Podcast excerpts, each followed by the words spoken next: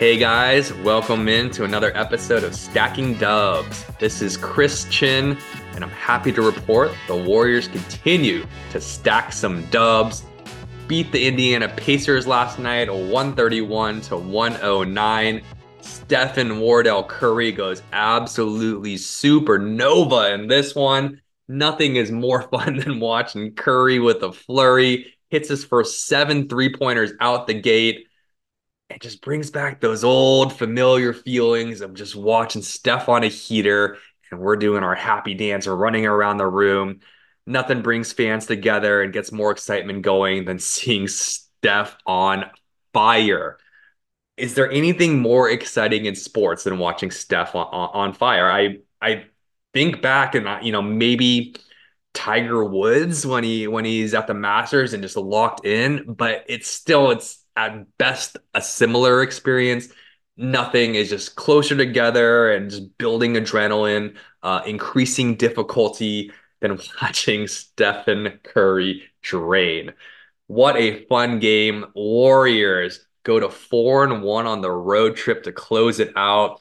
One defensive stop away against the Hawks from a perfect 5 0 road trip. We'll get into that a bit more but a lot of optimism around this Warriors team. They are looking like a completely different team than they were a month ago.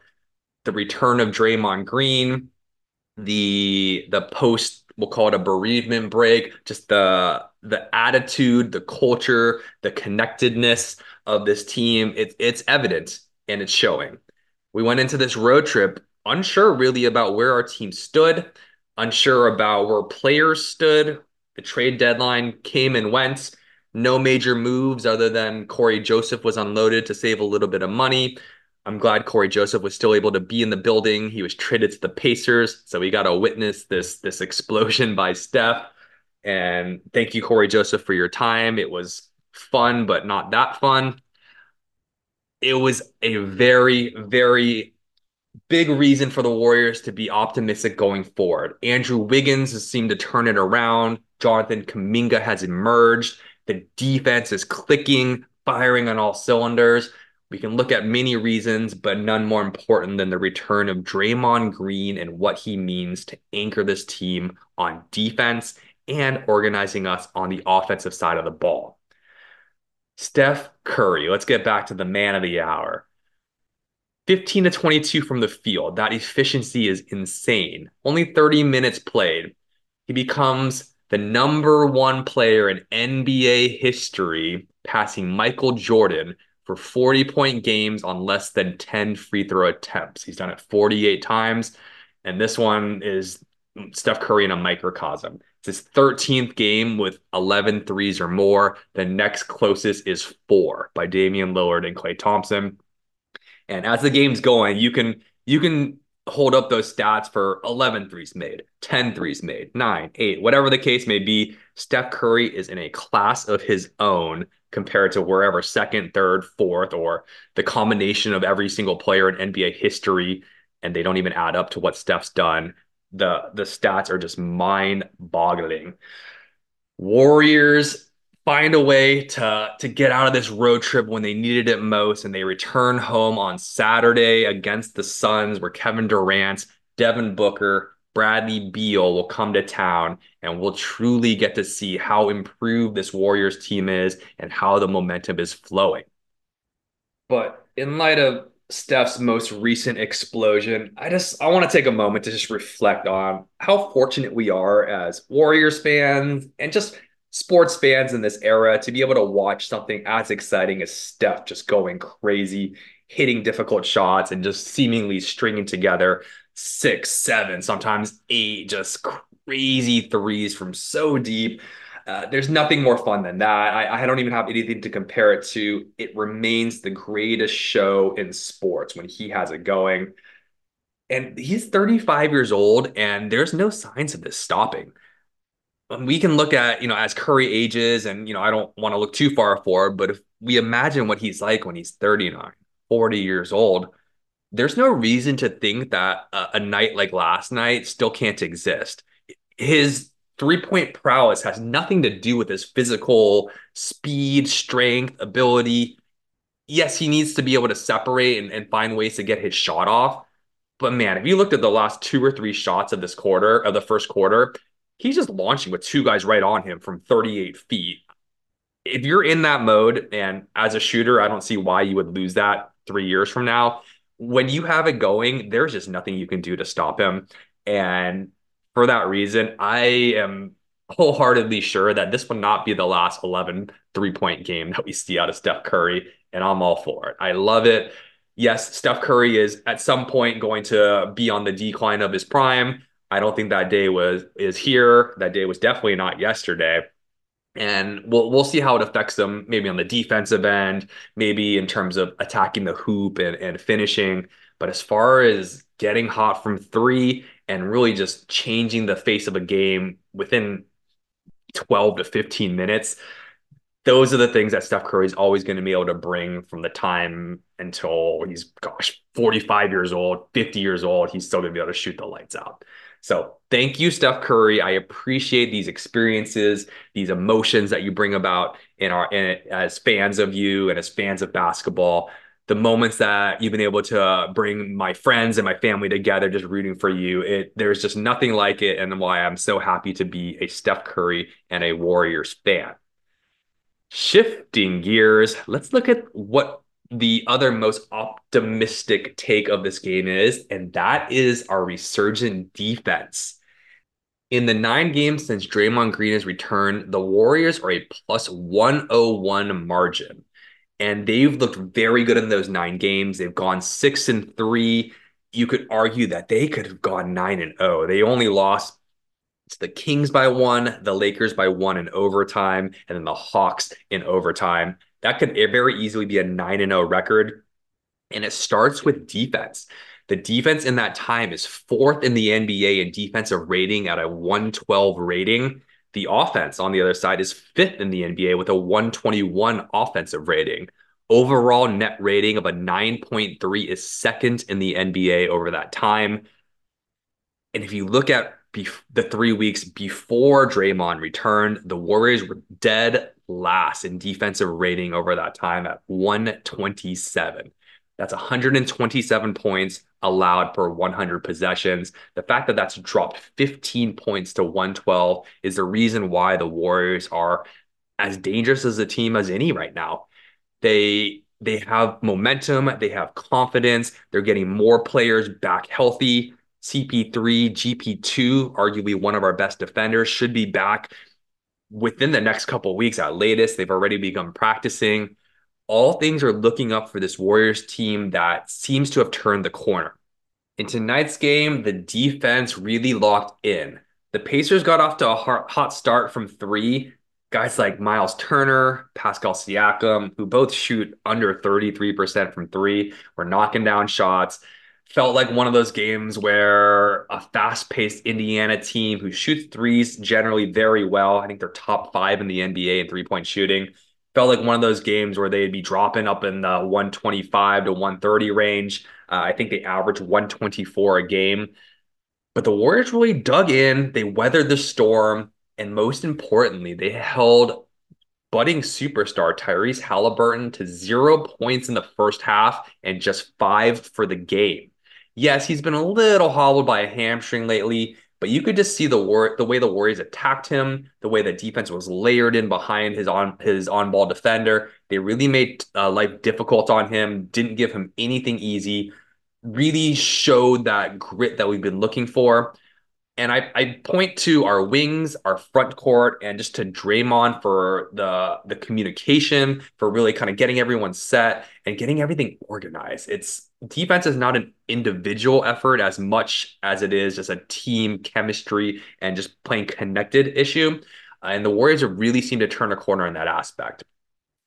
Like I said, the Pacers averaged 124 and they only dropped 109 in this game. Pascal Siakam dropping uh, in the in the low to mid 20s all season, only had 16 in this game. Also, the Warriors rebounding 49 to 30 on the boards, and they were beating up the Pacers and points in the paint all game long. Shot a high field goal percentage because of it, and really just have to hang our hat on taking good shot quality.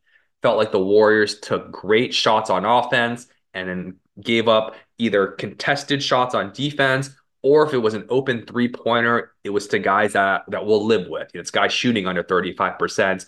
And yeah, they may make some, they may miss some, but you play the odds. You can't take away everything. All you can do is in the aggregate allow the lowest percentage shots to be taken as possible. Couple more shout outs to some some of the depth players. Gui Santos, 13 and 8, had two made three pointers, looked very serviceable. Again, great energy in the game, a lot of hustle, good defense. Re- played a lot with our with our starters in the first half and really showed that he can make things happen in that role. Uh, Podziemski, well, I don't even have to speak on Podziemski. You already know he's going to fill up the box score. Nine points, seven rebounds, seven assists in this one.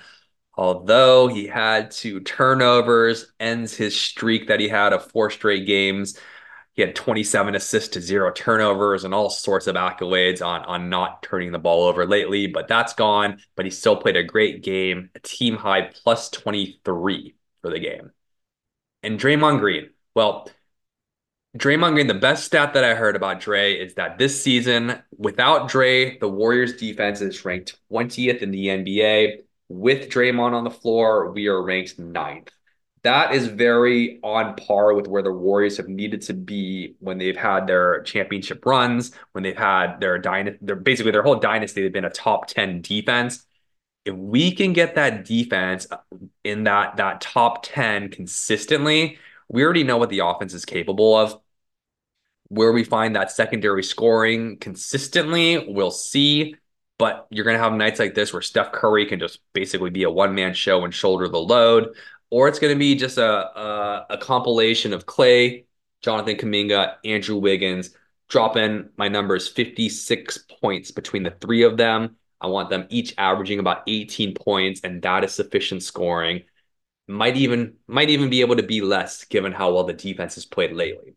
But that's what I want to see at the war out of the Warriors. That's what we've been displaying. That's why I have hope and optimism that the Warriors are back. I'm not going to jump the gun here, but I do think the Warriors are starting to turn it around and make some noise.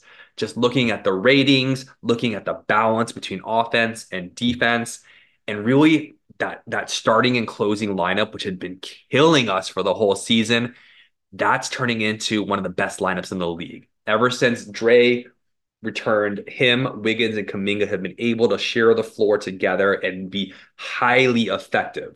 Whether it's with Podziemski or Klay Thompson, along with Steph Curry, uh, with that lineup. It has been effective for the last nine games, and there's plenty of reasons to believe that it's going to continue to get it done, continue to stack some dubs for the Warriors. Well, heading home, we play against Kevin Durant and the Suns. Let's see how we hang there. I'm really interested defensively how we hold up. We haven't really been playing against one of these high elite top end all stars uh, on the road trip with Joel Embiid being out, uh, and and we didn't quite honestly face any of the teams with with a superstar All NBA talent. We'll see how it is, but at least we're going to be at home, and the defensive intensity should be there. Let's really see the improvements we've made. Let's see how we can ride this momentum, and let's see what we've really got and find out what this team has. I I support the fact that we stood pat at the trade deadline. We believe that we have the pieces needed to make a run, and now it's just time to show up and show them what we've got. All that being said, Warriors on Saturday, we got a game on Sunday. And I'm not talking about the Warriors, I'm talking about our Niners, baby. Super Bowl Sunday against the Chiefs. I'm going to do just a quick uh, best bets for the Niners that I'm looking at heading into Sunday's game. No, I I don't advocate betting, but in case you want a chance to make some decent money and you're betting anyways, here's the the props that I like best for you. I like the first half under 23.5 points because I think both teams are going to run the heck out of the ball in this game. I think both teams are going to come out and want to establish that we're the more physical team. We already know that the war that the excuse me that the Niners are going to want to run the ball with McCaffrey. We know that the Chiefs' run defense has not been great this year, despite a very elite secondary. We're going to try to exploit that that that strength in the run game. Likewise, I also believe the Chiefs, who have had arguably the worst receivers in the league all season. They're going to want to see what they can do on the ground, open things up, soften up that defense. That coupled with the fact that Kyle Shanahan likes to be conservative, conservative heading into the into halftime, doesn't like to give the ball back to uh, especially a Patrick Mahomes with any time on the clock to end the half. He'll be conservative and he'll he'll go into the half with the ball. And for those reasons, I think that the first half under 23.5 is a good bet. MVP bets, well, for the reasons I already said with running the ball, CMC, I like him MVP, four and a half to one odds. I also like Deebo. Deebo is my guy for this game. Deebo for MVP, you can get 20 to one odds. He's the guy that the Warriors get the ball to in huge games. They got the ball to him his rookie season when we played in the Super Bowl against the Chiefs. Had a monster game, too fast, too strong for the Chiefs. And that was before he really grew and matured into the Deebo we know now. I think the war, uh, the I keep saying the Wars, the Niners and Brock Purdy had said they were they're planning to feature Deebo against the Packers before he got hurt. Well, a few weeks later, now that he's healthy again, I see them going right back to it and getting the ball in their arguably their best playmaker's hands as much as possible, including on the ground. So I like Deebo to have the longest run of the game 20 to 1 odds, longest run for any player. I also, then this is my best bet of the day. Deebo combined rushing and receiving yards over 77 and a half yards. You'll get even money on that one. And then if all that's coming together, I also like the Niners over 131 rushing yards as a team. One little sprinkle you can make just because we gotta gotta get our boy Purdy on there. You can get 33 to 1 odds on this. You have to hit all three though. Purdy needs 25 rushing yards. He needs a rushing TD, and the Niners have to win. Well, I can already guarantee you one of those will happen. Can we see Purdy get in the end zone and, and get those legs going and stretched out a bit? Well, I wish you guys all the luck as we put an end to football season. I hope to uh, see y'all dancing at the parade. And until then, we'll we'll revisit the Warriors. Let's get a let's get a win against the Suns. Let's get a Super Bowl victory, and let's just be some champs. Get things going and have a great weekend. Until next time, Chris Chinn here. Peace, love, and stacking dubs.